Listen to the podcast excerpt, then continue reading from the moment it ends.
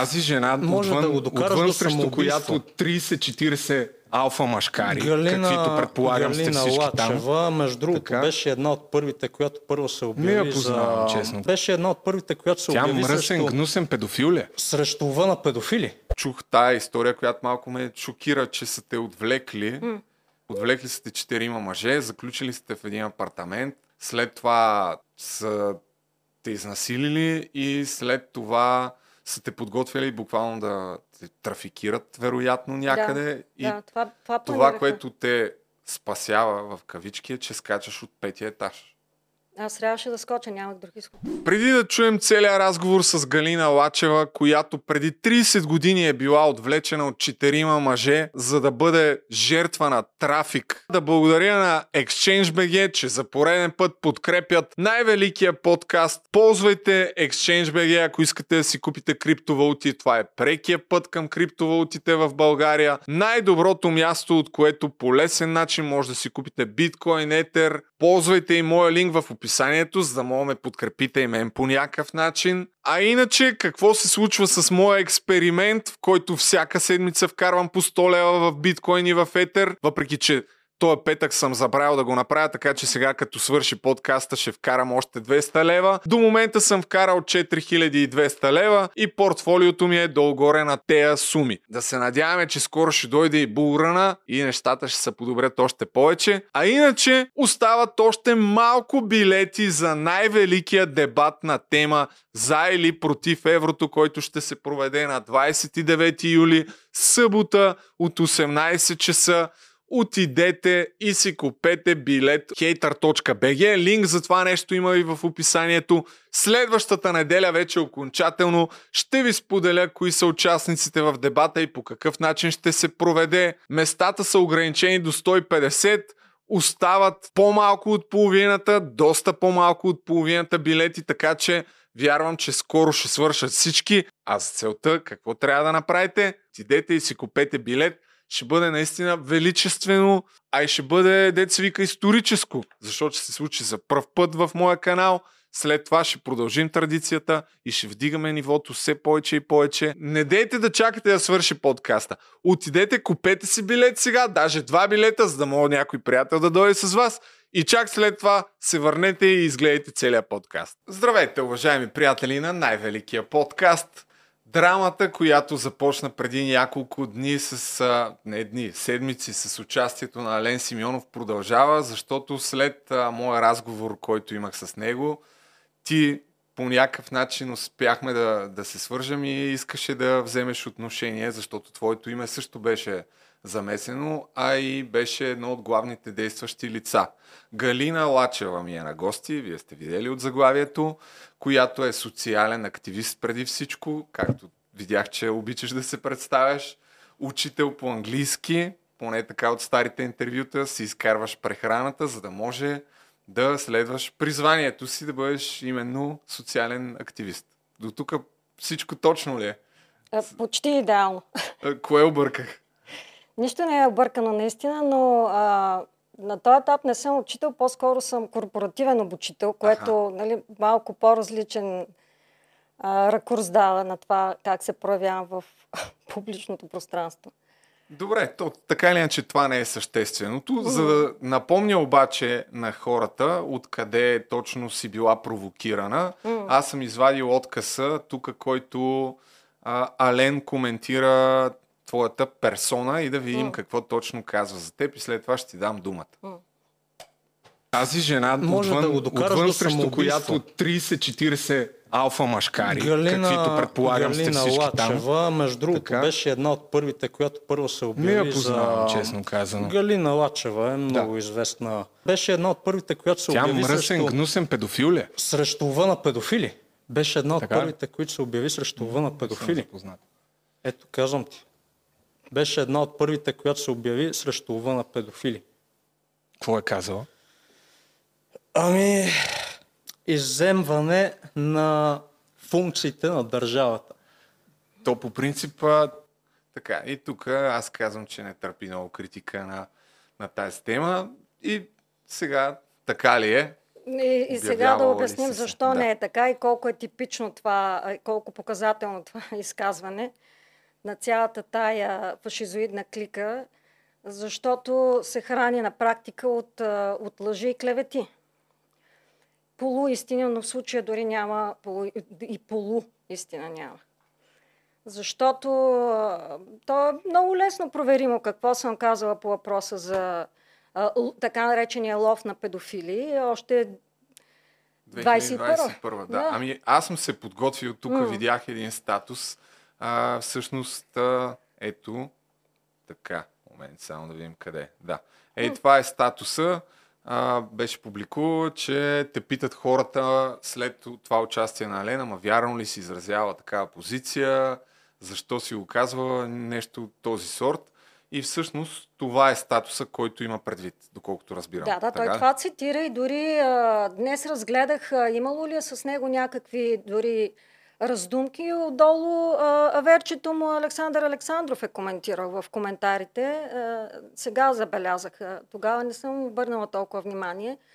Но... Кое това ли е коментирал? Само първо да видим статуса. Да, да, точно това е коментирал там, че дамата не била в час, нещо в този дух е коментирал и той, понеже е много в час. Но то се личи от тук, че на практика това, което ме притеснило, понеже тогава героизираха Ален в национален ефир за това, че се бори с педофилите и е социално ангажиран и пази децата и така нататък, което със сигурност нещо похвално. Но той го върза с неонацизъм.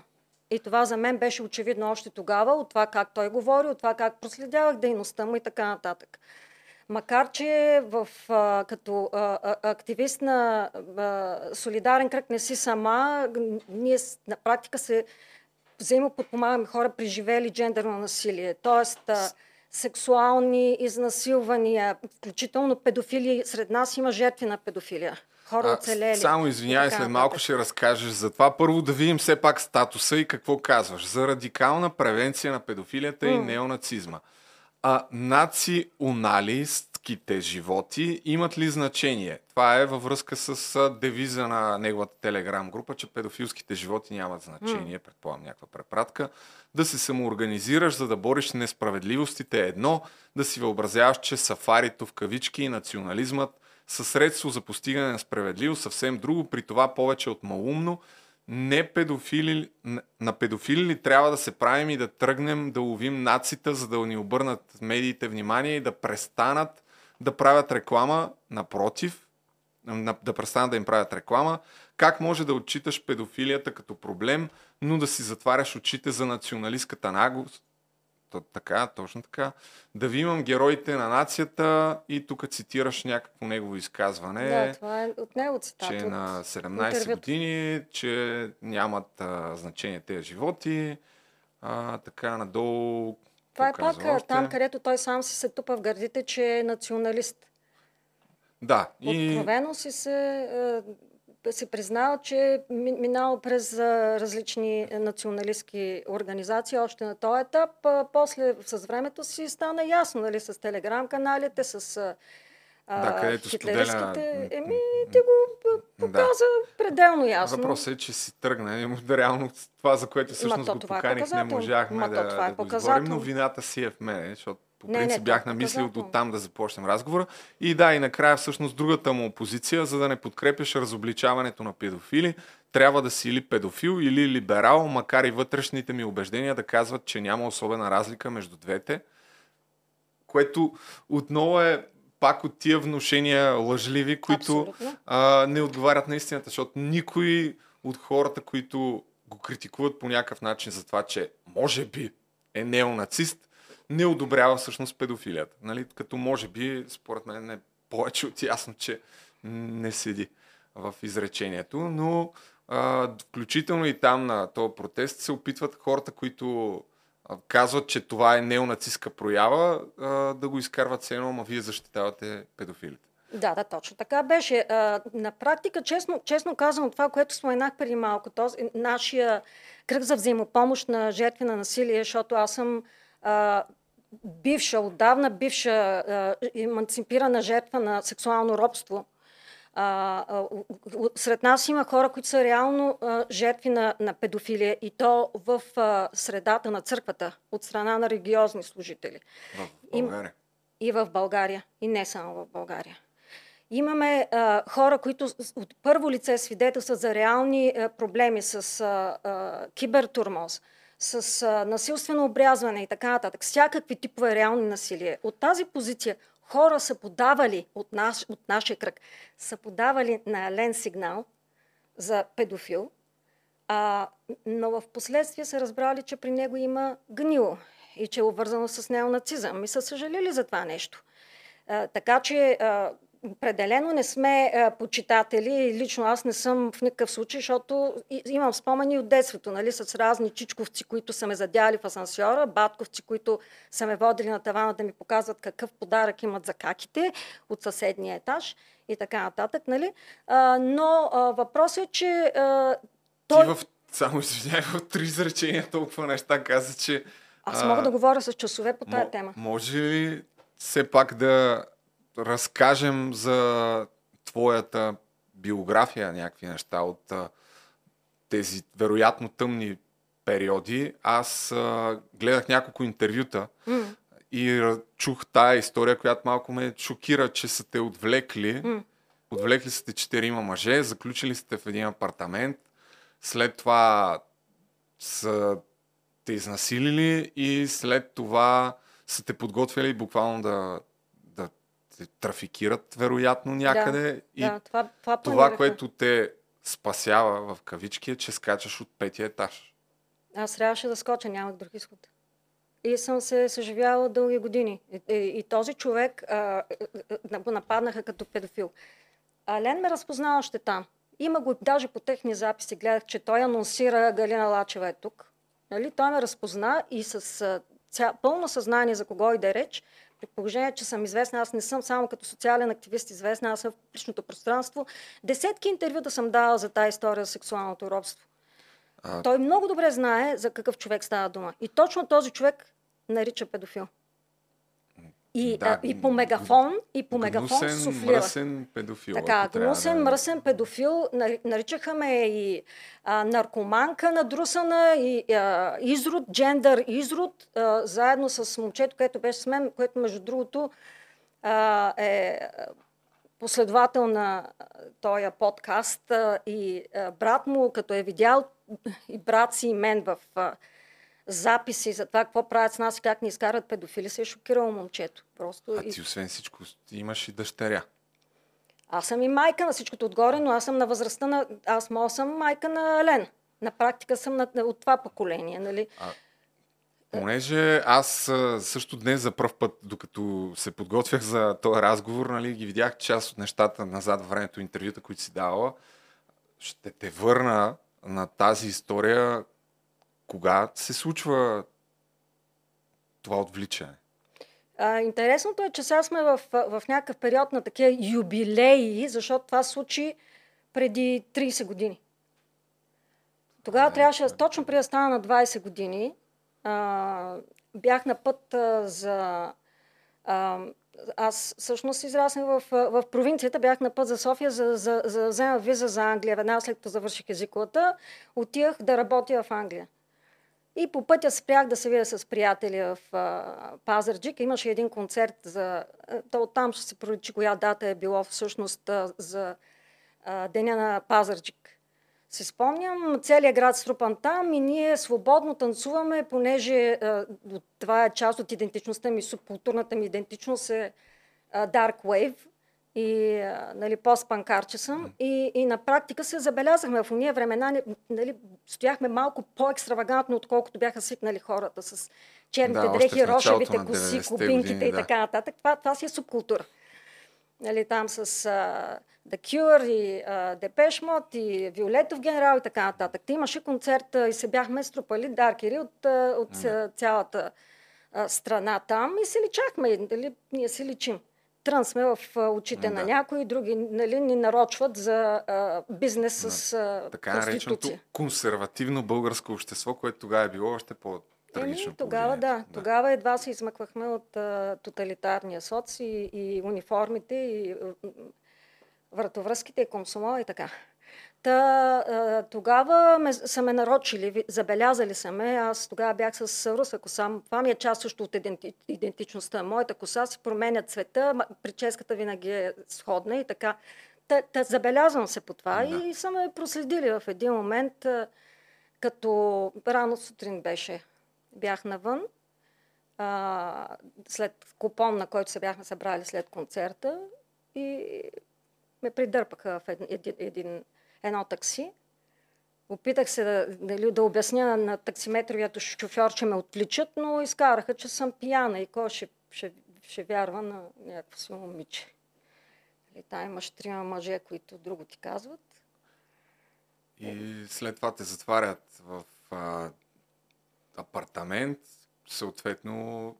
Трябваше всеки да ме изпробва, дали ставам за бизнеса или не. Колкото и да ги обработах, колкото и да моля, каквото искате правете с тялото ми, просто ме пуснете накрая. Но ги чувах как си се наговарят за това. Много добро парче, екстравагантно, какви пари ще се направят, започнаха да планират къде ще ме изнасят и така нататък. Не знам дали въобще да питам, тъй като подозирам какъв е отговора, но случи ли се нещо с тия хора? 93-та година, 2-3-та година, тогава точно са започвали групировките да правят каквото си поискат в България, тъй като аз също се интересувам от тая тема. След това тези хора... Ти по някакъв начин установи ли се каква им е самоличността? Установи се кои са. Въпросът е, че тогава случихме на неопитен следовател и един избяга. Всъщност двама от тях се измъкнаха, двама от тях бяха заловени, пуснаха с Интерпол издирвания, и двама накрая се примиха да разделят делото. Влачиха ме 20 години пак да свидетелстваме, пак да свидетелстваме. Може да продължиш живота си, защото те карат едно и също да говориш, да повтаряш свидетелство, защото техният адвокат, нали... Все някой болен, все нещо, нали, протакат, всичко възможно да се направи, да не се стигне до развръзка. Но в крайна сметка се принудиха двете дела да ги разделят. Двамата отделно. Единия си е излежал присъда, който си беше, откровено си го кажа, мухло. Оказа се в последствие. Аз не ги познах тия хора. За пръв път ги виждам някакви там пазарчикли и кликви. Да подчертая. Изглеждаха си цис, хетеро, мъжкарчета. Нали? Някой да не реши, че става въпрос за малцинствени групи и така нататък. Нали? И някои други опита за изнасилване съм преживяла пак от цис, хетеро, машкарчета. Няма тук хомосексуални и тям подобни. Нали? В крайна сметка единия се оказа, че бил така да се каже инселче на днешен език. Нали? Родителите се оказаха, че са учители. Обаче той нещо не му вървяло. Впоследствие покрай съдебни дела разбрах, че това му е била първата сексуална среща с човек от женски пол, но в същото време той се държеше брутално, защото явно имитира другите батковци или какво са били за него. Те бяха рецидивисти, т.е. са били, аз не знаех. След това разбрах. Оръжие са намерили там и колко излежаха присъда? Не знам, в интерес на истината. Нямах капацитета да го проследявам това нещо. Единият е умрял в затвора. Да. Но другите двама, които избягаха, доколкото разбрах, единият са го открили.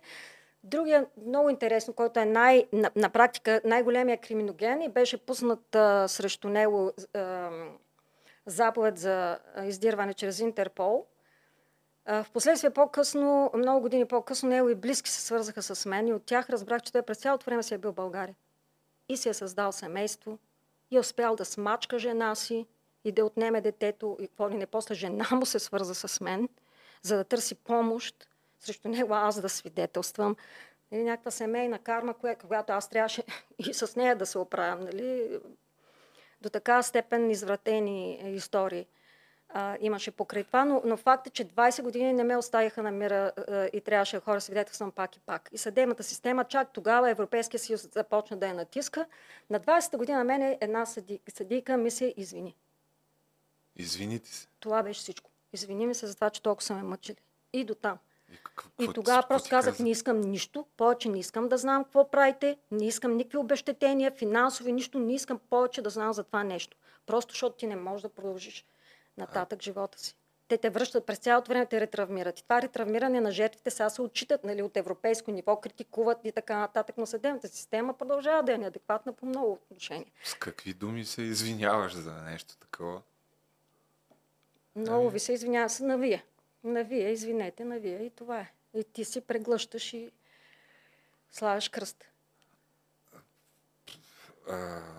Ами извинявам се, ако пак те връщам към тази... Не, аз съм го избрала. Аз не случайно съм избрала пътя на активизма, защото за мен точно в това отношение е един от акцентите ми.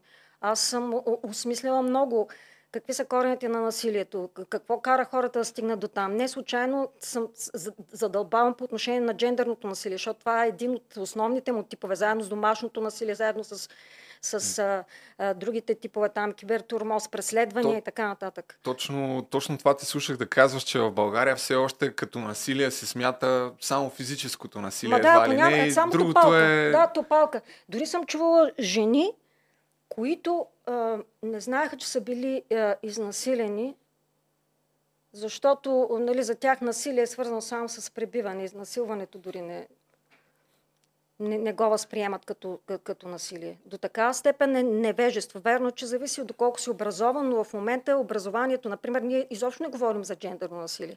Говори се за домашно насилие, може да се чуе за убийство, фемицид. Нали, това са...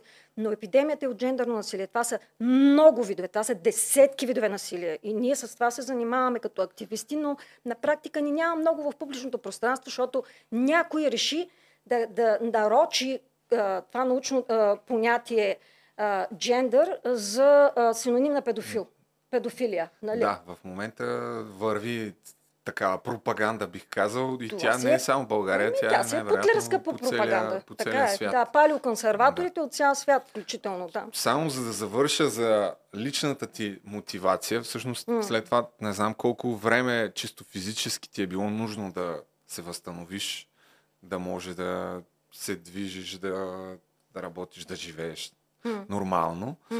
И в някакъв момент след това отключва някакво твое желание да помагаш. Аз съм... То е абсурдно, нали, да се съпоставям с нещо подобно, но съм преживяла една тежка такава депресия, която имах след една операция, която ме вкара там в едни състояния. Говорил съм в един подкаст с Йоанна Йоко за това. И след това, всъщност, когато най-зле се чувства човек, всъщност до голяма степен това, което може би ме е изкарало, съм мислил как и аз да помогна за някакви каузи. Съм ходил да чистя в Сарафово, примерно, като беше наводненията.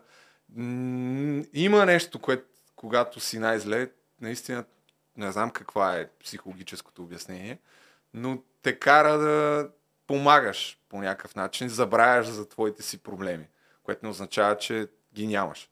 И след всичко, което ти си преживяла, предполагам, че това е умножено по 100.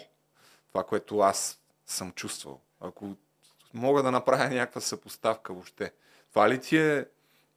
От тогава ли след това започна да ставаш социален активист? Тогава усетих, че трябва да направя нещо, каквото зависи от мен. Трябва да направя нещо, нещата да се променят. Не искам повече никой да попада в такава ситуация. И ако мога да споделя опита си в оцеляването, защото това е едно от най-важните неща, за да се преодолеят тия проблематики, да подпомагаме като общество онези, които са паднали в ролята на жертва, да излязат от нея, да влязат в ролята на оцелели и да се еманципират и да бъдат двигатели на промяната към добро. Защото иначе това потъват, тия казуси потъват. Никой няма да чуе за тях, по всяка вероятност просто и така заминаваме по магистрали, някакви статистики от чужденци, защото българската държава такива статистики не води и намират сеги-стоги някоя в куфарче сгъната И до там. И добре, сега ще пусна, минаваме вече към конкретната тема. Ще пусна тук от едно видео, дори ще използвам възможността да шаут-аут на този канал, който днес го видях, на Благослав Михайлов. Имаше 300 абонати, а вече има 600. Това момче е създателя на Стража, понеже му изгледах 2-3 видеа, не знам на колко години е. Качил е видео, трябва ли Възраждане да бъде забранена, и се личи, че много време е отделил, за да изгледа супер натоварващите видеа на Костадин Костадинов. Знам, защото и аз съм го правил това. Предишното му видео има малко по-малко гледания, но то е точно за щурмът на кино Одеон, и малко по-рано разказва за себе си и каква му е мотивацията да си създаде канала, така че абонирайте се за този канал. Според мен има супер голям потенциал. Личи си, че има познания, аналитична мисъл, програмист, може да така систематизира много лесно голям обем от информация. Та от неговото видео ще пусна всъщност да се чуе атмосфера от това, което преди няколко седмици ти преживя и по какъв начин всъщност се обръщат към теб. Това е поредната джендър идеология, поредната рекламация, рекламисване, поредната индоктринация на децата ни в това, да им се обяснява, че това е нормално. Интересно е, че много от тях дори не знаят за какво се разправя в самия филм, а единствено съдят по това, което са чели в резюмето.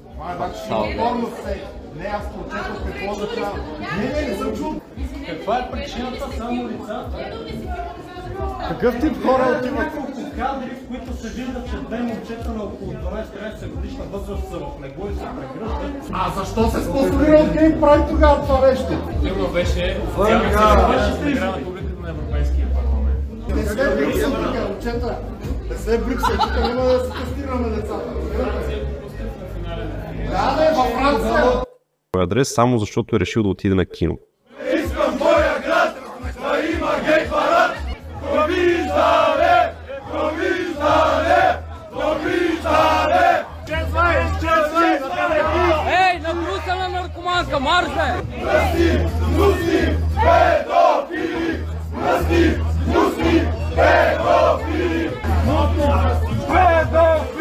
Много е интересно, че при... Така. И след всичко, което чухме от твоята лична история, какво е усещането да седят 50-на мъже и жени, не само мъже, с телефони навряни в лицето и да скандират тези неща? За мен имам няколко слоя, защото на практика те се опитаха да ни превърнат в жертва. Аз съм положил толкова много усилия с десетилетия да изляза от тая роля. Аз не мога да си позволя да бъда жертва. Затова и не си тръгнах. Затова и не исках да си тръгнах. Аз нямах право пред себе си, нямаше себе си да мога да гледам, ако си бях тръгнала оттам. Защото това би ме превърнало отново в жертва. Те обаче, полицаите, сякаш теб те изгониха тогава. Точно така е. На практика не се е хванал един от ключовите моменти, може би най-ключовия, когато една от жените от тая глутница, влачеща малко момиченце след себе си, увита с един трибагреник, в ухото ми крещи омразна реч. Тя се промъкна зад гърба ми и започна да крещи пряко в ухото ми, при което когато аз се извърнах, тя се извади средния пръст и почна така по лицето ми, много умилно да ми го прокара. Тогава аз се отблъснах и настана каквото настана. Всички тогава, цялата глутница, след това Възраждане в официалното си изявление са казали, как точно го бяха формулирали, хомосексуална от женски пол нападна гражданка, която искаше да се изрази гражданската позиция. Това беше официалната клевета на... Типично, в техния стил, абсолютно. Нищо общо с истината. Общо взето. Абсолютно. В крайна сметка, чува се също същия този запис. Между другото, този запис са си го правили те самите да се хвалят след това. Аз изгледах тия неща. Чува се много ясно как... проучват, гледат ми значката, примерно, която е на солидарност с трансджендър общността. Тая не беше ли педофилската значка? Чакай да питам Ален. Нали? Ален е най-големия капацитет в това отношение. И кой отговаря? Ален, това са педали, не всички са педофили, не всички педофили са педали, но всички педали са педофили. И оттам нататък всички са убедени, че той, който е посочен от Ален и от приятелчето му Сашко, е със сигурност извратеняк, който трябва да бъде смазан, защото шикарите, малки момченца на практика са на възрастта на дъщеря ми, които вдигнали че пазим нашите деца, нали, долу ръцете от нашите деца. Какви деца, бе? Ти на каква възраст си бил, като си го правил това дете? Какво говориш? Опитвам се да намеря точно тая реплика да се чуе, защото очевидно той многократно го казва това. Не всички педофили са педали, но всички педали са педофили. Това е неговата теза. Така е. С няколко пъти я заяви. Тук като бяхме при мен, малко се опита да замажа, че едва ли не го твърди, но предвид всичките му публични изяви. Има го записано. В това видео е някъде, но в момента не съм много сигурен къде. Що си пише деца бе помяр? Лошо да те дразни, това е женска работа емоцията. Добре, ясно е, ти не заслужаваш насилие, ти не заслужаваш нищо подобно. Ти си съвсем нормален човек.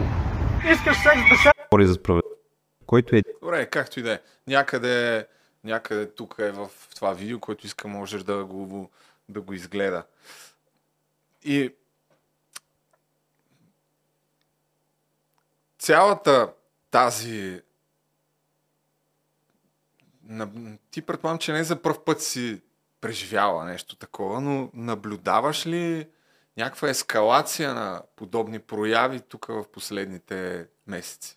Абсолютно категорично има ескалация. И това е в пряка зависимост от проявите на израждане. Съжалявам, не е коректно в ефир да се назовават по различен начин политически формации, но не мога да се изкривя езика.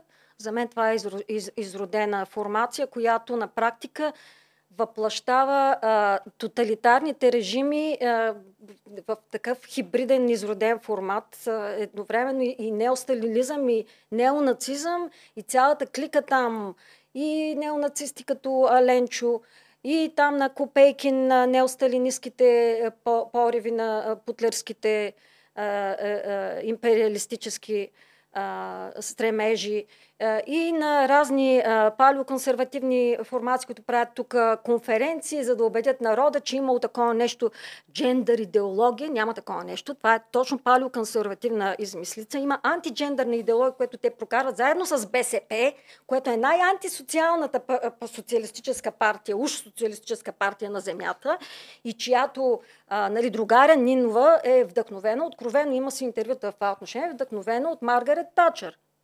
Нали, това е социалистическо, нали, те всичкото тоталитарно и ляво, и дясно, и средно, и всичко те са го обединили в една сплав и сега ни я сервират с разни благовидни шествия за семейство, което на практика ни мачка, тотално ни мачка.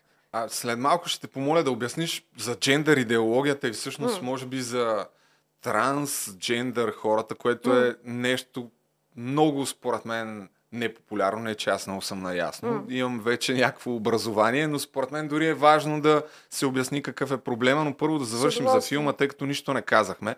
Аз го гледах все пак този филм, тъй като беше Ален тук, не го бях гледал, признавам си. Търси го, но доколкото видях само в VPN някъде можеше да го гледам, сега го има в Замунда, да го гледах. Много и по кината вече свободно. Категорично мога да заявя, че няма нищо педофилско в този филм. Дали щях да го гледам, ако не беше станало това? Не, нямаше да отива да го гледам. Той си е някакъв арт филм, нали? Където бих казал, че е по-нишово. Със сигурност европейско кино не гледат много хора. Но сцените, които така се говори за двете прегръщащи се момчета, те са няколко за по няколко секунди. И дори цялата тази връзка между тези двамата момчета приятели, тя е около 35 минути. На 35-та минута от филма се самоубива едното момче и останали един час от филма вече са някаква вътрешната борба на оцелялото момче Лео, което се чувства виновен, че по някакъв начин с действията си е предизвикал това самоубийството. Няма нищо сексуално като сцени. То по принцип, когато аз проверих филма, защото си гледам международни рецензии, Когато проверих за какъв филм се отнася, това ми направи впечатление и мен това ме привлече, че това е филм, който демонстрира каква е вредата от хомофобията. Защото тия двете момчета са нарочени, че са гей. От учениците. Да. То на практика не е дори хомосексуалност, а е подигравки от страна на съученици, че щом са навсякъде заедно, щом има физически прегръдки, например, значи има нещо глино там в пубертета, трябва да изгаднеят съучениците в това отношение. Но това дори беше по-белгийски, по-културно, отколкото това, което в нашите училища се случва, защото при нас е много по-брутално. Има, много по-брутално е тук и имам приятели, дори които са емигрирали с децата си заради тормоз в това отношение. Училищният тормоз по тези линии е ужасен. Към по-нежните момчета, нали? Защото аз го говоря много често и понеже те се преплитат темите за трансджендерната идентичност, защото на практика е много лесно да се обясни какво е това трансджендерна идентичност. Например, аз съм един такъв пример. Имаме, в български език се говори за мъжко момиче. Имаш и мъжка рана. Имаш и истински мъж. На мен много пъти са ми казвали, че съм истински мъж, защото се занимавам с нацитата и не им цепя басма. Нали? Но без да си гледаме в гащите. Това е въпрос на личност, на идентичност по отношение на това как ти се проявяваш. Щом проявяваш мъжество, например, и това е част вече от твоята личност, не е инцидентно, примерно, а ти се гордееш с това, нали? Както някой ще се гордее, както се гордее, примерно, прическата ми е също част от моята идентичност. Ако някой, колко съм се мъчили да ме накарат, айде ма, баби, пусни си тая дълга коса, си я вържи като ема съседката, нали, толкова, нали, баба, това не съм аз, разбираш ли? И никога не съм имала дълга коса. Нали, това е част от твоята. Има някои аспекти на личността, които остават непроменени с времето. Колкото и да се променяме, някои аспекти остават. Никога не съм била с дълга коса, гордея се с това, че съм с къса коса, че колкото и да са ме принуждавали нашите, може съм се приобличала в асансьора, ама не съм носила рокли и съм си хорила с уейвските скъсани гащи, пример, панталони, дънки и така нататък. Но това, джендерната идентичност е на практика как се формираш ти спрямо стереотипните очаквания на обществото, как се държиш. Това е всичко, нищо страшно. Всеки има пол, всеки има джендерна идентичност. Тук всеки, може би важност да се уточни разликата между джендър и пол. Нещо, което аз също наскоро почнах, нали, да се питам, след като се превръща в толкова голяма тема, се опитвам да разбера, нали, каква е драмата, какво се случва сега. Има два пола, биологични два пола и според мен никой не го отрича. Това е един мит, че хората вярват, че има 30 пола, нещо такова. Много лесно мога да обясня тия неща. На този етап сигурно съм от най-големите експерти, защото съм пряко засегнато лице. Нали? Затова са ме нарочили, ме наричат и педофили, какво ли не. И понеже съм английски филолог, аз не съм просто преподавател, но аз съм английски филолог и когато казах, че е важно, че съм обучител в корпорация, едната от функциите ми е да обучавам хората на бизнес английски, където ти трябва да се изразяваш, така да се каже, джендерно включващо. Значи, когато говориш за един човек, нали, ти не казваш той. Тук на български, нали, като говориш за менеджера, менеджера е той по подразбиране. Само че на английски има начин да се изразиш така. Има се една граматическа структура, singular day се нарича, когато използваш местоимението за множествено число, но го използваш за един човек. Ние имаме нещо такова в български, когато си говорим на вие. Нали, вие, Любо, виждали ли сте Ален Симеонов гол? Например, нали? Щастие не. Така, аз също се радвам, че не съм имала такова преживяване, но мисълта ми е, че говориш за един човек от множествено число. Нали? Това е от общивост. По същия начин на английски, това е от векове го има, като структура, и обучавам хората как да се изразяват, когато говорят с бизнес клиенти. Трябва да могат да използват тази структура. Така че тая джендерна неутралност и джендерно включващо, да можеш едновременно хората във всеки един род, граматически род, не пол, не говорим за пол. Да. Джендър по принцип е английската дума за граматически род. И в граматиката, какво имаме в българския? 3 рода, даже и 4 има вече. Не 3 пола. Да, имаш среден, женски, среден и общ. Общо се води. Това го има в английския се води. Common gender, като думи, като, например, като роднина. Защото роднина може да е дете, роднина може да ти е мъж, роднина може да ти е жена. Нали? И всеки може да е роднина, независимо от това какъв му е пола. Така че джендър е граматическия род. И този термин навлиза в социалните науки, за да се изследва. На нас, нашите предразсъдци, нашите стереотипи се базират, минават през езика. Имаме няколко рода. Български език, казваме ние филолозите, е много силно джендериран, защото ние сменяме различни окончания. Нали? За различните родове имаш различни окончания. Променя се това. В някои езици, като английския, например, това е много лесно, защото не ти се променя. Моите, нали, живея с англичани, много му е трудно да ги научи тия всичките различни окончания на... Сега, ако не се лъжа, започва целият този въпрос, започна с тая прословута Истанбулска конвенция, която се опитваме от години да вкараме в употреба, която е се отнася основно за насилието над жени. Нали, това е познато, но не само над жени, за домашното насилие. Мисля, че това е основният смисъл на нея. И там се говори за полове и за джендър. И оттам идва един такъв мит, че едва ли не ще има трети пол. Сега аз ще кажа как го разбирам, ако нещо бъркам, ти ще ме поправиш. Но доколкото съм наясно, там се говори за два биологични пола, т.е. нали, идва от думата секс, който секс на английски е пол, и пола се определя по хромозомите и там няма как да бъде променен това нещо. А вече има една група хора, много малка от обществото, които по някакъв начин отново на някакъв биологичен принцип, не съм убеден точно от хромозоми или хормони или по какъв начин, те са родени с биологичните белези на мъж или на жена, да речем, но по някакъв начин се самоопределят и се чувстват като противоположния пол и това предизвиква някаква много сериозна вътрешна борба, проблеми психологически и желание да се самоопределят по друг начин. И цялото това нещо, когато го кажеш примерно на глас, се стоварва една огромна омраза, дискриминация, агресия, насилие и какво ли не е срещу теб.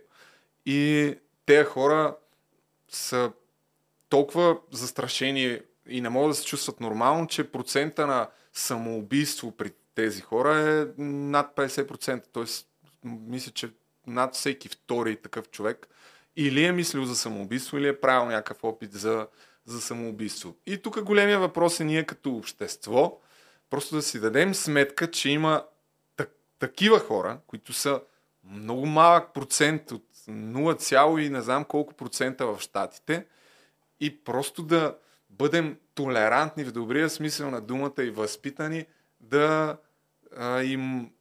не се държим буквално агресивно и да не се държим зле с тях, така че да могат да живеят нормално. Аз така го разбирам целият този проблем с трансджендърите, но се използва супер много политически, за това да се налага именно тая джендър идеология. Мога да ги обясня тия неща.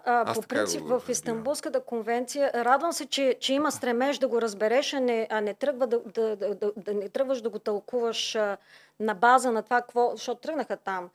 Джамбаски, Каракачанов, някакви измислици, педофили, нашествие на педофили от Иран идвало или не, те бяха... Не ги наричаха тогава педофили. Друго беше модерно тогава. Но въпросът е, че в самата конвенция имаше една огромна преводаческа грешка. Защото на практика, когато се изреждат защитените категории срещу този тип насилие, то се нарича gender-based violence. Насилие основано на джендъра, за да го преведеш, да го обясниш, ти трябва да можеш тая концепция да я разбираш, да знаеш какво представлява. В английски език си има, нали, граматическия род. Може да се преведе насилие основано на рода. Видях, че в Хърватска, например, така в Босна и Херцеговина май са го превели като родово насилие. Защото то си е граматическия род и оттам го вземат като родово насилие. Ама на български думата род не е толкова важна и като кажеш род, какво сещаш първо? Родни. Така. Фамилията, Или пък българския род, човешкия род, но това е показателно. Това същото важи и за джендър. Те имат много интересна етимологическа връзка, между другото, защото са свързани с праиндоевропейски език и начините, по които ние определяме групите. Ние спрямо те. Кои са от нашите, кои са от вашите, кои са наши, кои са чужди. И оттам идва, примерно, ние сме мъжете, вие сте жените, те са децата и така се делим. Да. На различни такива групи, оттам през езика минава това нещо. В един момент, нали, се стига до те са педофилите, ние сме нормалните и така нататък. Иска да превърнат децата в джендъри. Да, джендъри, еничъри. По принцип джендър не може да е човек. Няма такова нещо. Все едно да кажем, детето ми ще стане хипотенуза. Как може? Да, или? Обаче вече е придобило в обществото именно заради такова говорене, дори на всеки, който е с различна сексуална ориентация, за него се казва вече, той не е гей, той е джендър. Така, това е защото на практика тия палеоконсервативни кръгове, гледах изследвания, проучвания. За един месец само покрай Истанбулската конвенция 7000 лъжи за изречени за това понятие, включително от попове, защото тук става въпрос за хора, които не просто не зачитат демокрацията, те се стремят към теокрация. Не случайно виждаме много палеоконсерватори, които станаха попове. Там евангелист, пък той станал и подякон, пък иначе нищо, че майка му и татко му там партекс за златни... За Пламен Мирянов ли? Не ще назова имена, защото ги извикаш тук за правилно отговор, не ще да ги виждам. Те няма да е. Нали, въпросът е, че нали, те са такива, просто спекулират и с религия, и с буквално палеоконсервативни ценности, за да опитат да последват, пример, те си канят на Виктор Орбан. Спътници, за да прокарат тук същите неща, както в много щати станаха забрана на абортите, да се виктимизират трансполовите хора, защото когато говорим за трансджендър, много лесно може да се разясни. Защото, както казах, всеки човек има пол, всеки има джендърна идентичност. Джендърната идентичност е по какъв начин нашата личност на идентичност ни изгражда по отношение на стереотипите за мъжко и женско. При мене, аз съм един пример за небинарно трансджендърен човек. Моята джендърна идентичност е небинарен трансджендър. Нали? Трансджендърно небинарна идентичност, което много често се среща всъщност. Както казах, мъжките момичета много често са, нали, които не са инцидентно, които се държат борбено. Борбените жени. Сега всичките ни байрактарки там, Райна княгиня и така нататък. Това не е нещо, което просто обществото ти го лепва. Ти се чувстваш в кожата си, когато ти го кажа, това чувстваш, че е комплимент. Нали, на мен, когато ми кажат дама, например, аз не съм аз. Аз не съм дама. Аз съм мъжко момиче. Аз съм бунтар. Аз съм човек, който няма да падне по гръб и няма да се остави ни на нацисти, ни на изнасилвачи, ни на никого. И ще хора да защитавам другите, например.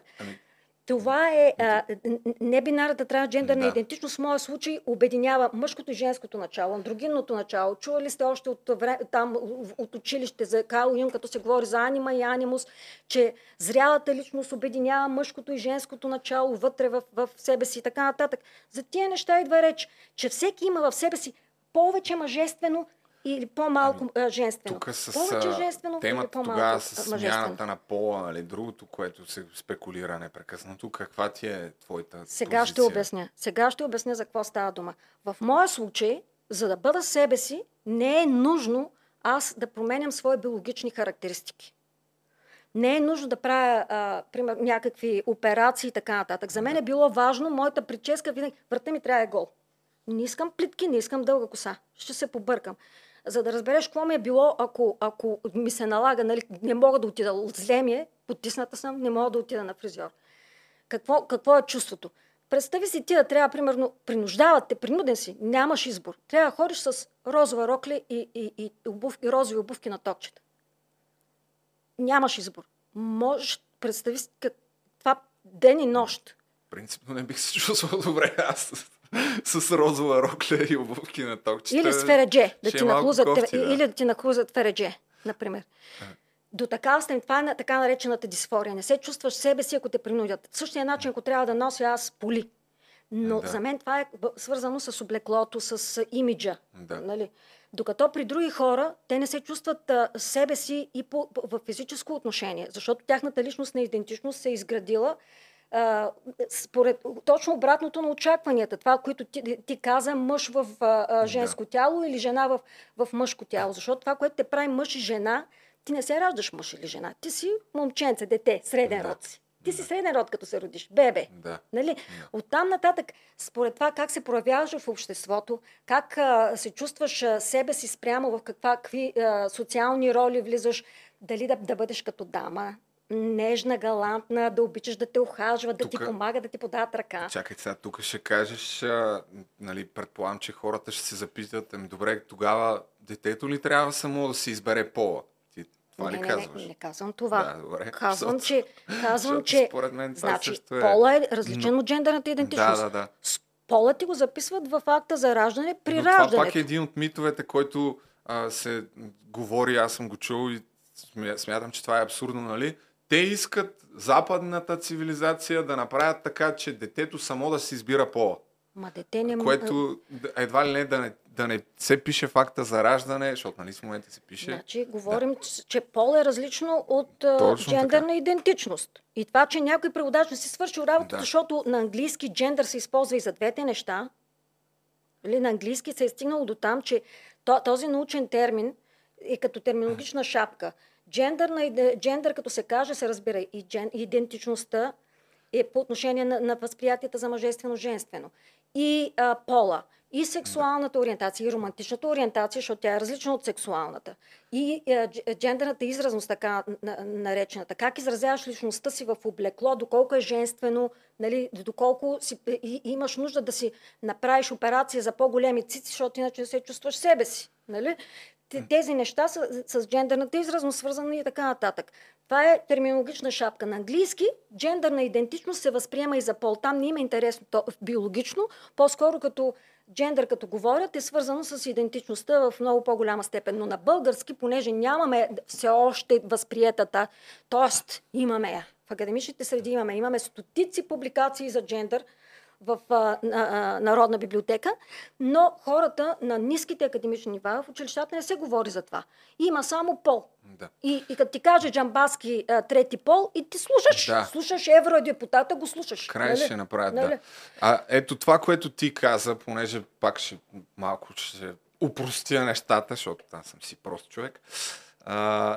Ти каза, в твоя случай нали, не се налага да си правиш някаква операция, която ти променя биологичните белези, но има хора, които се чувстват толкова зле, че това нещо трябва да го направят. И пак казвам, това са супер малък процент хора. Много рядко се случва, но това са си малцинства, валидни малцинства. Това не са извратеняци, това не са педофили. Това няма нищо общо с сексуални извращения. Това на практика може би идва една заблуда, защото на понятието, с което са известни, са транссексуален английски. И някой пак, много умен мой колега преводач го е превел транссексуални. Няма нищо общо с сексуалността. Защото на английски секс има две значения. Да. Едното е пол, другото е полово общуване. Полово общуване, полови актове и така нататък. Това са съвсем различни неща.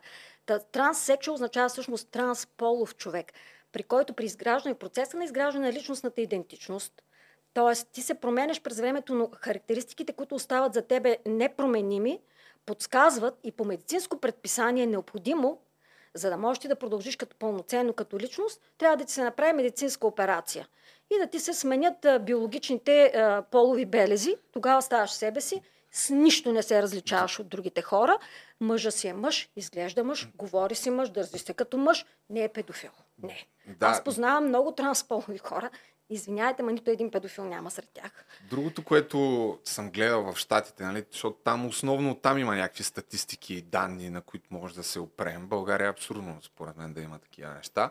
Е, че ако някой претърпи така операция за смяна на пола, всъщност много малък процент след това съжаляват за това нещо и искат да го върнат обратно. Тук обаче, когато се каже транс човек или джендър, веднага се сещат хората за Емили Тротинетката и за нейния приятел, който си смени 2 пъти.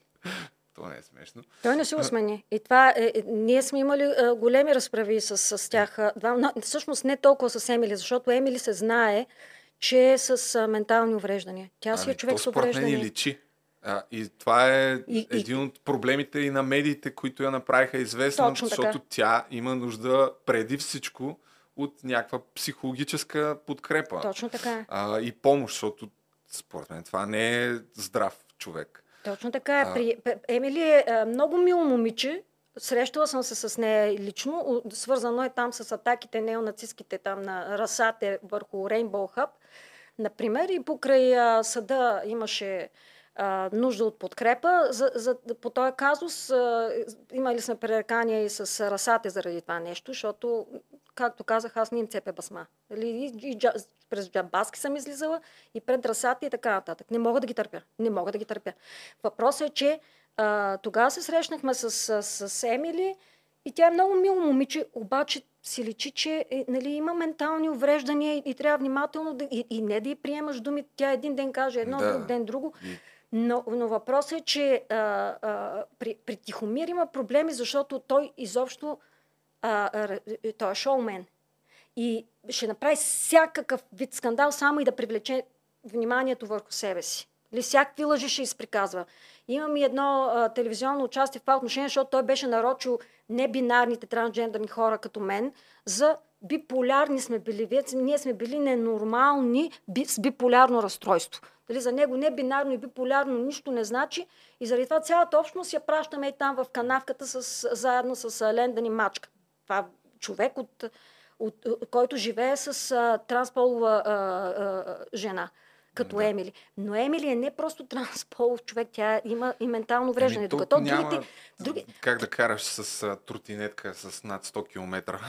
Но се създава впечатление, защото таблоидните медии, като подхванат, това ти става иконата на трансполовите хора. А в същото време повечето трансполови хора не искат да са в обсега на общественото внимание, защото те искат да си живеят нормален живот. Това са си най-обикновени мъже и жени, които не искат да веят байраци за това колко били различни. Не са различни. Не са различни. Той е другия проблем. Това, което всъщност според мен трябва да се повтаря, пак според моите разбирания, е, че има наистина такава малцинствена група от хора, които просто вътрешно това нещо им проваля живота и въобще желанието да живееш нормално.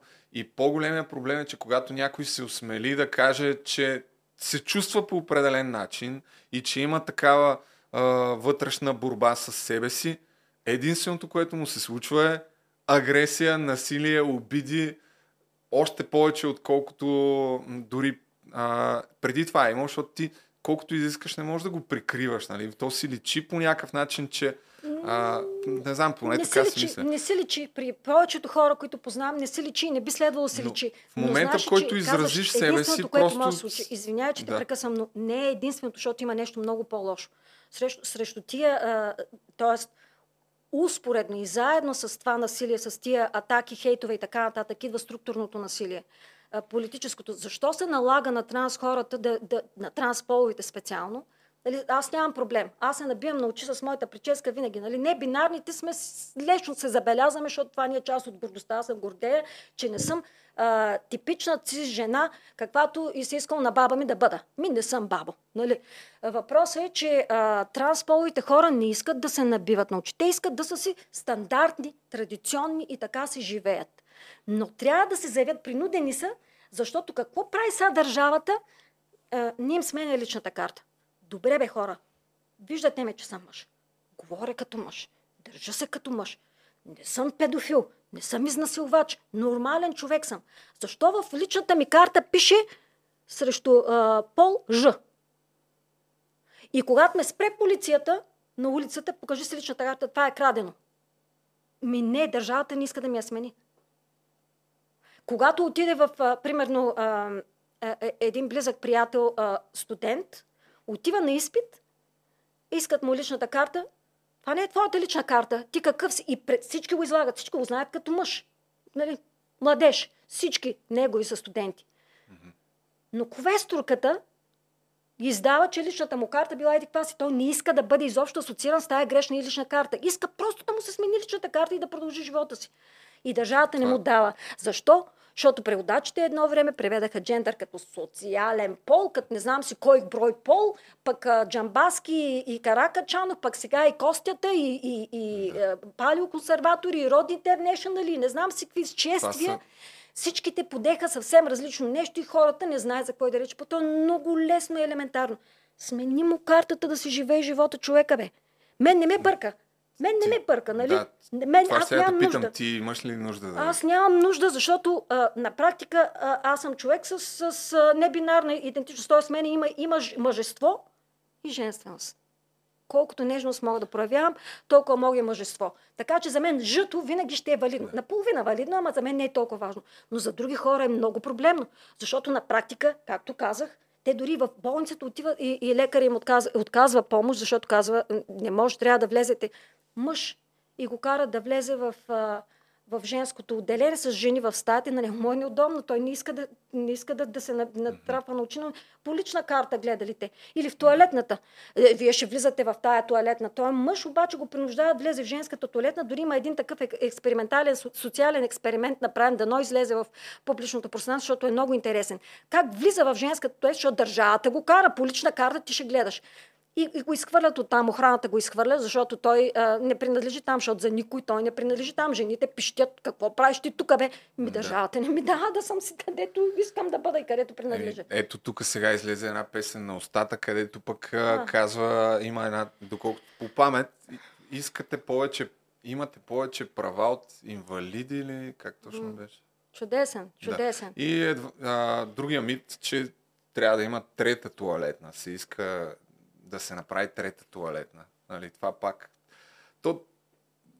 Аз се подхилквам, не е смешно, нали, защото аз осъзнавам, че има хора, за които това е проблем на ежедневна база. По много пъти се сблъскваш с това и на практика ти си в една постоянна депресия от цялото това нещо. Страшно е. Страшно е наистина през цялото време да виждаш как те хулят, как те превръщат в чудовище и отляво и отдясно, особено сега като има и социални медии, подкасти, нали, и в ефир национален се пускат все тезите на...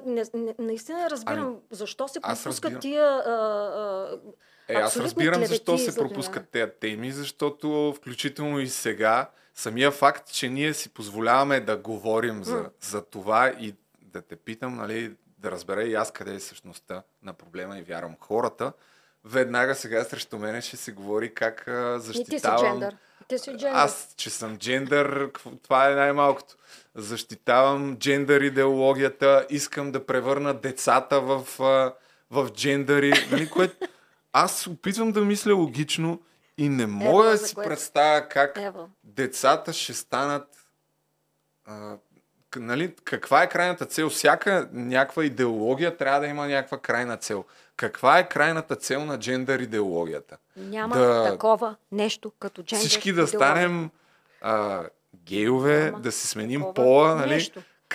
Каква е крайната цел? Носителите на референдум срещу джендър идеологията измислят, че има такова нещо и сами не могат да дефинират, че то е това нещо, защото такова нещо няма.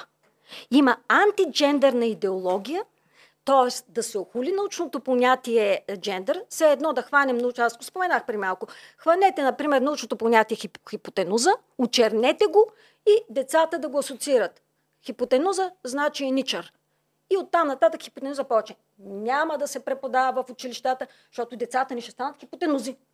До такава степен е абсурдно това, нали? Те просто си го нарочиха и такава си им редят си го. Това е в международен план срещу концепцията за джендър, защото тая концепция им руши доминацията на тия древни патриархални норми. На практика така наречената наука за джендъра, gender studies, джендърните проучвания се занимават с борбата срещу неравенствата.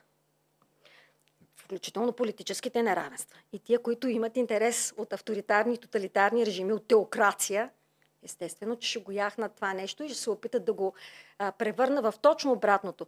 Защото това е свързано с изследванията и на демокрацията. На това как можем ние да бъдем равни и всички да участват заедно наравно във вземането на решения, които ни касаят. Хората, които са антидемократи, нямат интерес да проучваме изследвания, да провеждаме изследвания за неравенствата и съответно ни мачкат в това отношение. Имам колеги в университета, които са заплашени в момента от уволнение за това, че преподават в английската катедра не може да се преподава джендър, при положение, че казах, че това е граматически род. Езиковедите не могат да учат за граматически род, защото дошли едни майки и казали децата ни, вие ги превръщате в педофили. До такава степен нещата са в абсурд изпаднали.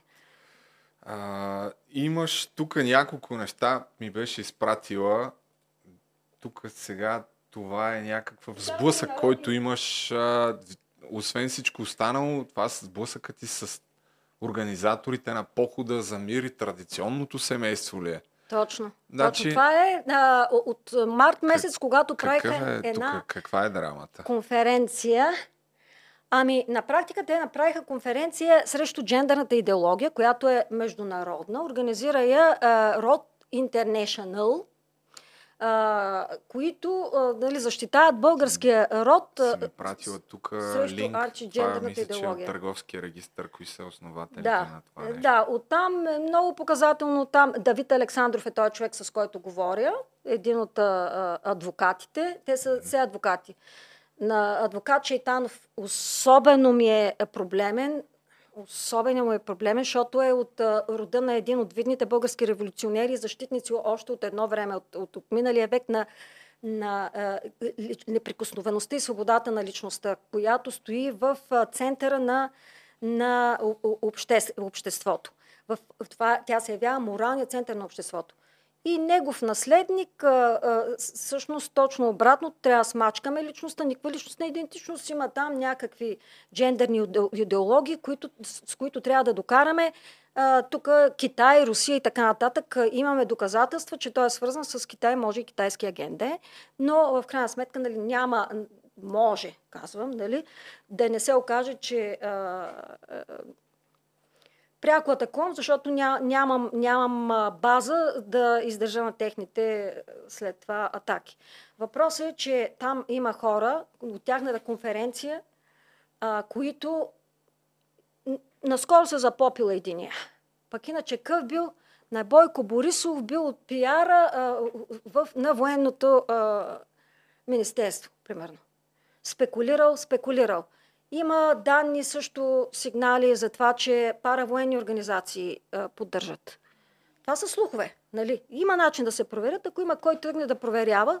Но ние на база на тези слухове и на база на това какви ги говорят съвсем в съзвучие, как поддържат путинисти и възрожденци, как на тая конференция имаше хора с тениски над Луков марш. Ето, това е един чул от хората, които това е едното от момченцата, което беше предодеон, между другото.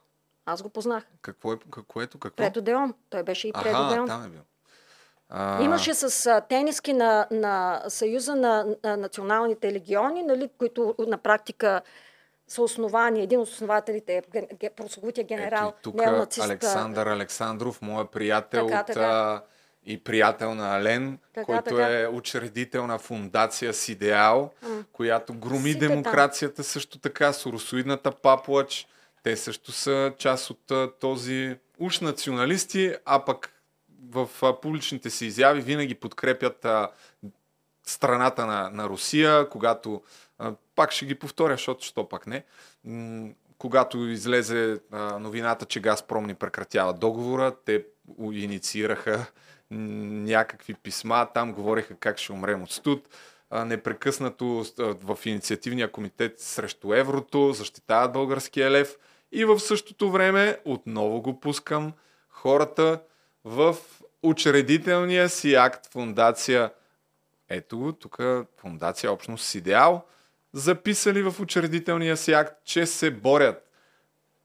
Така, утвърждаване на демократичните свободи и социална отговорност, пълно и равностойно интегриране на България в европейските и евроатлантическите структури, създаване на контакти между национални и международни организации на основата на европейската интеграция на Република България, утвърждаване на духовните, моралните и културни ценности на българина и така нататък, и така нататък. Борят се за европейските ценности хората, а пък всъщност громят в действията си. В регистрацията на Род Интернешанал, като четах, нали, те такива неща приказват, но в същото време правят точно обратното. Нали, по традиционна ценност, каквото си искат се разбере, традиционна сталинистка ценност, традиционна хитлеристка ценност, и това било българско, защото го казваш с цитати от Библията.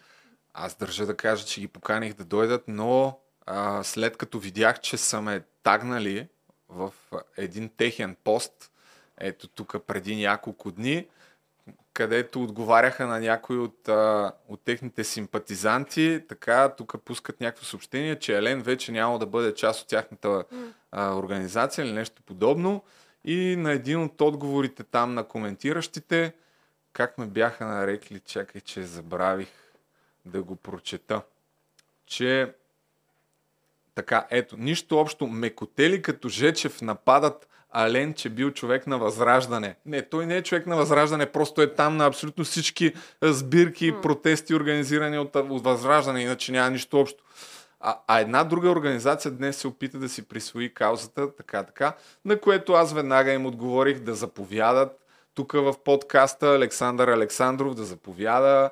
Вярвам, че смелите войни като тях ще дойдат, но, уви, отговора им беше, че господин Жечев, цялата ви пошла дейност е свързана с това да правите серии, да се карате с някакви хора, за да има кой да ви гледа. Така е, това го чувам много често, не са първите, които го казват. В очакване сме на поредния клип за Ален, където 40 минути да говорите за други неща. Бля-бля-бля, няма да дойдем. И естествено аз им пратих мемето, че са пълни клоуни, защото сте пълни клоуни, пичове. Нали? Не мога да казваш, че съм мекотело и след това да те е страх да дойдеш да кажеш не нещо. Стиска. На тях не им стиска, защото не издържат, тезите им издържат пред малки момченца, които могат да бъдат индоктринирани, малки момиченца, които можем да ги вземем за стръв на педофили, да ги пишем, че са на по-висока възраст и да ги пуснем на педофилите и после се чуят родителите им как да ги спасяват. До там е стиска с малките момченца и малките момиченца. Другите мачкай. Какво да си говорим? Между другото, Мернов там... Аз тръгнах да го пускам това, защото казваш, че от съобщенията, които ми прати, по какво се развива тук. Те си направили, нали, тая конференция. От другата страна на тротуара вие сте имали някаква акция, протест. Ние сме протестна акция, алтернативна конференция, в която изказахме това, което ви разказах преди малко. Имаме няколко речи активистки, които разясняваме какво реално означава джендър, джендърна идентичност, джендърно насилие и така нататък, включително социален психолог и така нататък. След това някой е дошъл, взел ви е флага, ако не се лъжа, и ти казваш неонацист от чужбина, така, който след това момче от Глово, нали, тази доставчиците на храна го е преследвал и той го е пребил. Това вярно ли? Вярно е. Вярно е, защото ние се свързах, то се свърза момчето с нас след това. Това, което се случваше, ние сме си заявили пред общината, че правим акция, на която ще говорим по мегафон и тя си е отделена от другата страна на булеварда. Те си правят нещо военния клуб, ние сме срещу военния клуб, има си разпределени, съгласувани с СДВР, отделни, това за тях не знам, но ние си имахме съгласуван екип полицейски, които да следят да няма провокации. Той екип при нас го нямаше. Да, реално те седяха от другата страна. Изобщо го нямаше, имаше ги от другата страна, трябваше да ходя и да търся. Къде сте бе хора? Вижте, че почнаха. Те почнаха от конференцията, пресичат, имат и светофар да пресекат, нали, да рече. Един ми приказ, какво правите тук? Питам, дойдох да подишам цветенца. Нали, ясно е какво. Те са провокатори, идват и се опитват по някакъв начин да ни подразнят, също с камерките, нали, типично, да ни заснемат, за да поснат след това. И това го направи Шкварек, направи една такава провокация, след това нарочи същото момче, между другото, с което бяхме пред Одеон. Го изкара какъв ли не там. Хулиха го хиляди, какво ли не, който ти е на практика последовател. Георги. Въпросът е, че те с тази цел явно, за да направят някаква провокация, идаха, но полицията нищо не правеше. И аз трябваше. Аз да търся полицията. И то аз нямам да свържеш по телефон или нещо такова, те би следвало са наоколо. Отивам при тях от другата страна, защото само там стоят. Отивам от другата страна и почвам да разпитвам. Абе, хора, кой е към нас? Виждате, че има провокатори, не виждате ли? Какво искате вие тук, госпожо? Ние разстановки не можем тук да ви разкрием. Ама не ми разкриете разстановки, просто искам да знам кой е екипа, към който се обърна, когато тези, защото ги знам как действат. Те ще направят провокация. Така не се появи този екип. Дойде в един момент, единия ми каза, там има, в другия край на парка има някакъв, трябва да отидем с него да се занимаваме. Как се занимавате с него? Вие сте тук към нас начислени. Абсурдно беше. Нали? По същия начин, като пред Одеон, на луди ни направиха полицаите. Нали? А то освен след Одеон, във Варна, пак тази прожекция на същия филм Близо беше преустановена, където вече нещата ескалираха доста повече. И въпросът ми долу-горе вървим към финала. Какво според теб ще се случи на фона на всичките неща, които се случват последните седмици? Какво предстои за твоята кауза, въобще за хората, които са поставени в тая ситуация в България? Какво очакваш да стане? Това, което по-скоро се надявам, отколкото очаквам, е будни хора като теб да се мобилизират. Така се каже, истинските мъже да се мобилизират и да не позволят на тези токсични машкарчета, които грохтят и мачкат и пребиват и заплашват и нарочват, по какъв ли не начин да наделеят. Трябва в политическо отношение да има по-добро осъзнаване. Насреща сме, не сме регистрирано НПО, за жалост. Ние сме жертви или оцелели от насилие, които сме се събрали без НПО. Ако трябва ще създадем НПО, за да ни обърнат внимание и да разкажем собствените си истории, да разясним що е то и какво ни причиняват, когато те не сменят лична карта, когато те позволяват в медиите да се пускат на Копейкин лъжите, като валидно мнение. Има мнения, които са не просто клевета. Това са омразни лъжи към цели групи хора, може да са малцинствени, но това е малцинство, което той превръща в жив таргет. Аз получих множество смъртни заплаки след това, което Възраждане каза за мен. Че съм нападнала жена пред Одеон. Буквално ме желаят смъртта. И в това отношение би трябвало да се задействат, какво да се задейства прокуратура, като ги знаем и те колко са надежни, съди. Трябва да се разтури това.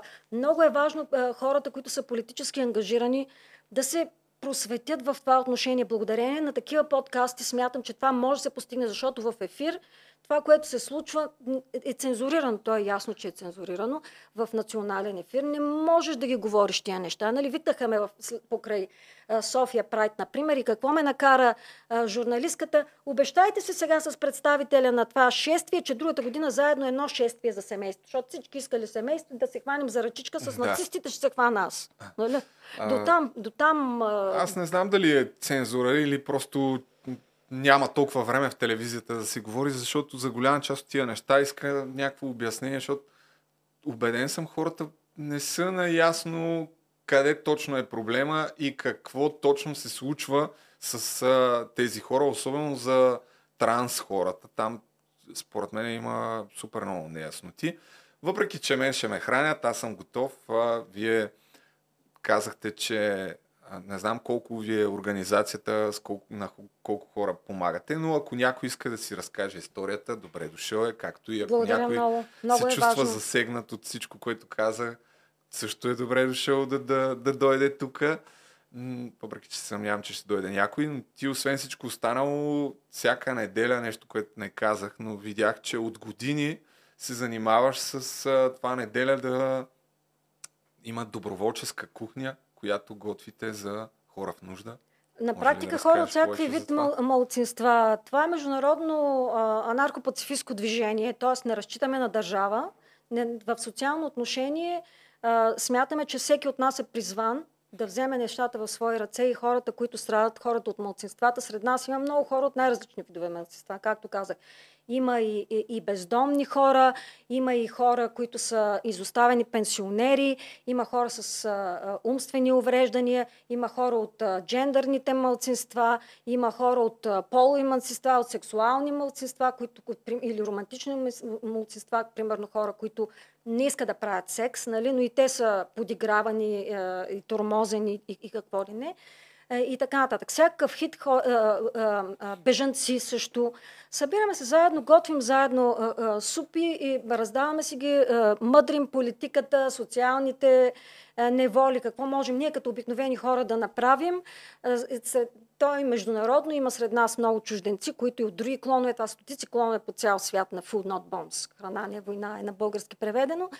И се събираме всяка неделя, едно място сме си наели, има градина, в която заедно отглеждаме част от храната, която готвим, но това е начин да се помогне на хора, които са социално изключени, да се почувстват хора. Първите репортажи, които гледах, са преди 5 години, колко време вече? Над 5 години. Всяка неделя сме там. И днес, и днес имаше акция също. Винаги има. Редуват се много доброволци, много хора са въвлечени. И къде, както казах. Ами в момента е в квартал Левски В, където имаме къщичка с двор на ета и всеки е добре дошъл. Има ни в Google Maps, може да се напише Food Not Bomb София и се излиза къде е точно локацията. Всеки е добре дошъл, около 10:30-11 може да се включи, да се запознае реално с нас. Не сме чудовища, както ни изкарват по разни неонацистски, неосталинистки публикации. Мисълта ми е, че когато става дума за хората, с които сме свързани, специално не си сама, доскоро беше под крилото на храна, не война, там, понеже се събираме заедно да готвим и така нататък, има от тези хора преживели като жертви, дори да не говорят за това, те идват за да се почувстват приети сред други хора, които знаят какво значи да те мачкат и да те отритват, защото миришеш, защото си бездомен. Но също време няма къде да се изкъпеш и ние им предлагаме възможности да се изкъпят, примерно, на бездомните, защото иначе няма къде. Те нямат дом. Къде да се изкъпиш? Ем искаш да е чист този човек и да го пуснеш в мола, пък той няма къде да се изкъпе. Но един от хората, които наскоро се свърза с нас, е точно организатора на протеста и едното от нападнатите момчета във Варненската атака. Така че не знам, с Варна може ли да се направи някакъв телемост, защото между другото той е бежанец от Русия. От това момче, което снимаше там отблизо и... А той е транс момче, той си е трансполов. Той може да ти разкаже от собствена какво прави с тях Путлер. Какво прави, какво му е коствало, за да дойде и тук да намери, какво да намери? Нашите възрожденци агиткачи, които не му дават и на кино да е. Ако иска, може да направи. Той говори и български, говори. Да, говори. Интересно за всички. Учи да тук, да. Ние направихме един симпозиум, научно-активистски симпозиум по въпросите на джендера специално. Той се включи като един от говорителите. Онлайн го направихме, макар че искахме да е в по-публично пространство, но просто не е безопасно. Хората не се чувстват безопасно. Учени и активисти, жертви на насилие, се събираме и говорим за тези неща. Ще извадим и публикации, които е важно да стигнат до повече хора, защото ние говорим за нещата от първо лице, от страна на капацитети, от страна на хора, за които това също осветляване, просвета е кауза. Така че мисля, че това е едното от нещата, които предстоят и е важно да им се обърне внимание. Концерти, планираме фестивали цели, за да се повдигне осведомеността на хората реално за тези неща и да не позволим да се води този дискурс, антиджендърен дискурс от копейкаджиите и палеоконсерваторите. В един утопичен свят какво искаш да стане? Нали? Всичките неща, за които се бориш, ако се постигнат, как би изглеждал света според теб? Свобода, равенство, братство и сестринство. Братство, сестринство, нали, да е джендър включващо. Много е простичко. Те от толкова време истинските радикалните демократи се борят за това нещо. Макар че са откраднати от същите националисти. Христо Ботев ги е проповядал тия неща, но сега националистите си го татуират по половите членове, нали? Обикновено по гърба и по рамената в повечето случаи. Ами добре, последно нещо, което забравих от тази случка пред Одеон, имала ли си, каза за смъртни заплахи, но навън, имала ли си хора, които те познават и да агресират срещу теб? Както стана ясно, и известна съм сред тях. Ти можеш да не си знаел до този момент коя съм. Те ме знаят коя съм. Те ме виждат много пъти. Въпросът е, че те са плашливи. Те на мен по-трудно ще посегнат, макар че заплашват отдалече. Въпросът е, че има голяма опасност за тия, които са наистина по-нежни, по-слаби и по-раними. Ти не ги надъхвай сега. Ами, какво ги надъхват? Те са си надъхани. Те са си, затова живеят, да мачкат другите и да се опитват да ги унижат. И в крайна сметка, ако това им дава, това ги прави истински мъже. Това е истинския мъж от тяхна гледна точка. Дори по традиционните стандарти би трябвало на човек от женски пол да не посягат. Но те и това правят. Много гордо, с мегафони, натискайки полицията. Какъв беше там? Славчо Крумов ли се казваше той възрожденец? Депутата, дето караше полицията още да ме натискала и да ме изтласка. Виж, той давате на тая тук, вас да ви изтласка. Аз съм ги изтласкала. 50 мъжа, овластени полицаи и какво ли не. Ти в едно интервю каза там и нещо, че те говорили с вас, спокойно или, или хората, които... Те се здрависаха. Полицаите. Да, един от полицаите, даже го накарах да си каже името. Той се здрави с едната от възраждане. Ама това не е естествено, не е изненада. Те просто се съдържат като хора, които са с този тип менталитет сами по себе си. И дори да са се старали да бъдат неутрални, не се държаха неутрално. Това да стоят с лице към мен и да изтласкват мен. Един човек, най-голямата заплаха пред кино Одеон, заедно с Жоро застанал до мен и ние бяхме толкова страшни с дързостта да си кажеш наци раус. Просто вън, нацисти вън. Да. Вън. Гражданската си позиция нямаш право да изкажеш. Дори един от полицаите това ме разпраши. Ма вие защо ги нарекахте нацисти? Аз казах, ако някой се чувства нацист, ще се чувства засегнат. Що се чувстват засегнати, като не са нацисти? Аз може би ще направя някакво такова видео на тази тема, въпреки че отново казвам това момче в един не толкова добре монтиран, но напълно достатъчен да се разбере темата. Много добре и професионално е обяснил приликите с фашистката идеология, а те са вече все по-очевидно видими в последните месеци. Проблема е, че е хибриден фашизма в момента, защото неонацизма и неосталинизма ги събират. Така че когато кажат, ние не сме сталинисти, ние сме хитлеристи, пък другите кажат, не сме хитлеристи, ние сме с сталинисти, нали? Те са едно в момента хибридно чудовище и това Путин го изнамери. И се опитват да обърнат този ревърс уно карт, да кажат, че всъщност хората, които защитават демокрацията, те са фашисти. Това Костадинов го прави от последните седмици. Абсолютно. Демократите сме вътре. И либерали, и това са все либерали, анархисти, всичките, които нацистския режим ги е пращал, и не само нацистския, той Сталин ни е пращал в концентрационни лагери, нали? Те са и по един същи начин. Също е убил само, не знам колко точно милиона, ще сбъркам. Да, и хомосексуалисти, и евреи, политическите опоненти от либералната страна, от анархистка страна. Аз ти благодаря за това участие. Според мен е важно хората да се чува, първо, че има малцинства, които на ежедневна база са тормозени. Абсолютно. И всъщност да се разбере по какъв начин живеят, за да може всеки нормален човек да си даде сметка как да се държи, по какъв начин трябва да ги приема и по какъв начин да се държи, за да може като общество да живеем. Най-нормално, като един от нас, като ближния, това е обичай ближния си. Толерантността също се е превърнала в някаква лоша дума вече. Ами, за жалост, да, понеже нетолерантните приказват много-много, така че почнало да се извръщава както демокрация. Но наистина много благодаря за волята да се викат и хора, защото много забелязвам в подкастите, хората, които наистина трябва да се разобличават, много се канят.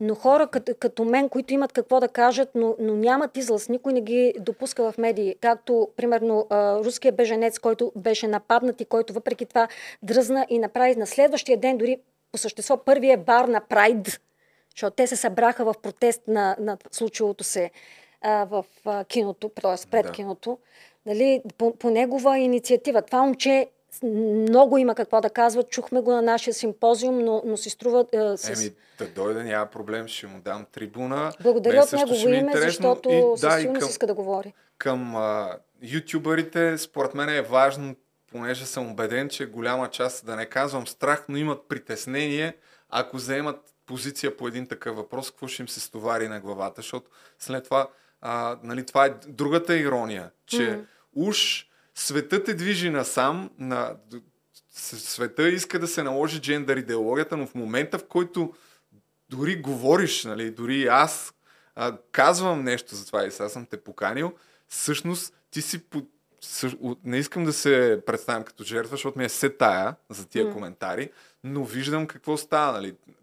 Мега много хора агресират срещу тебе. Омраза, и си давам сметка, съплахи. Че дори ютюбъри, които не са заемали някаква такава позиция и не са склонни да получават целенасочена критика, имат най-малкото притеснение, а не трябва да има някакво такова притеснение, според мен, защото... Затова казвам, трябват истински мъже, които не се плашат от хейтери, от заплашващи маймуни с мачо токсичност. Еми, дец вика, това е разговор с продължение. Тук най-великият подкаст вече все повече се отваря към това да идват гости, защото до момента основно аз си бърборех някакви неща, но вече ще има и така. Ще прекрасно. Се чуват и други мнения. Радвам се много, че си пресякахме пътеките, има защо. Да. Благодаря и чао.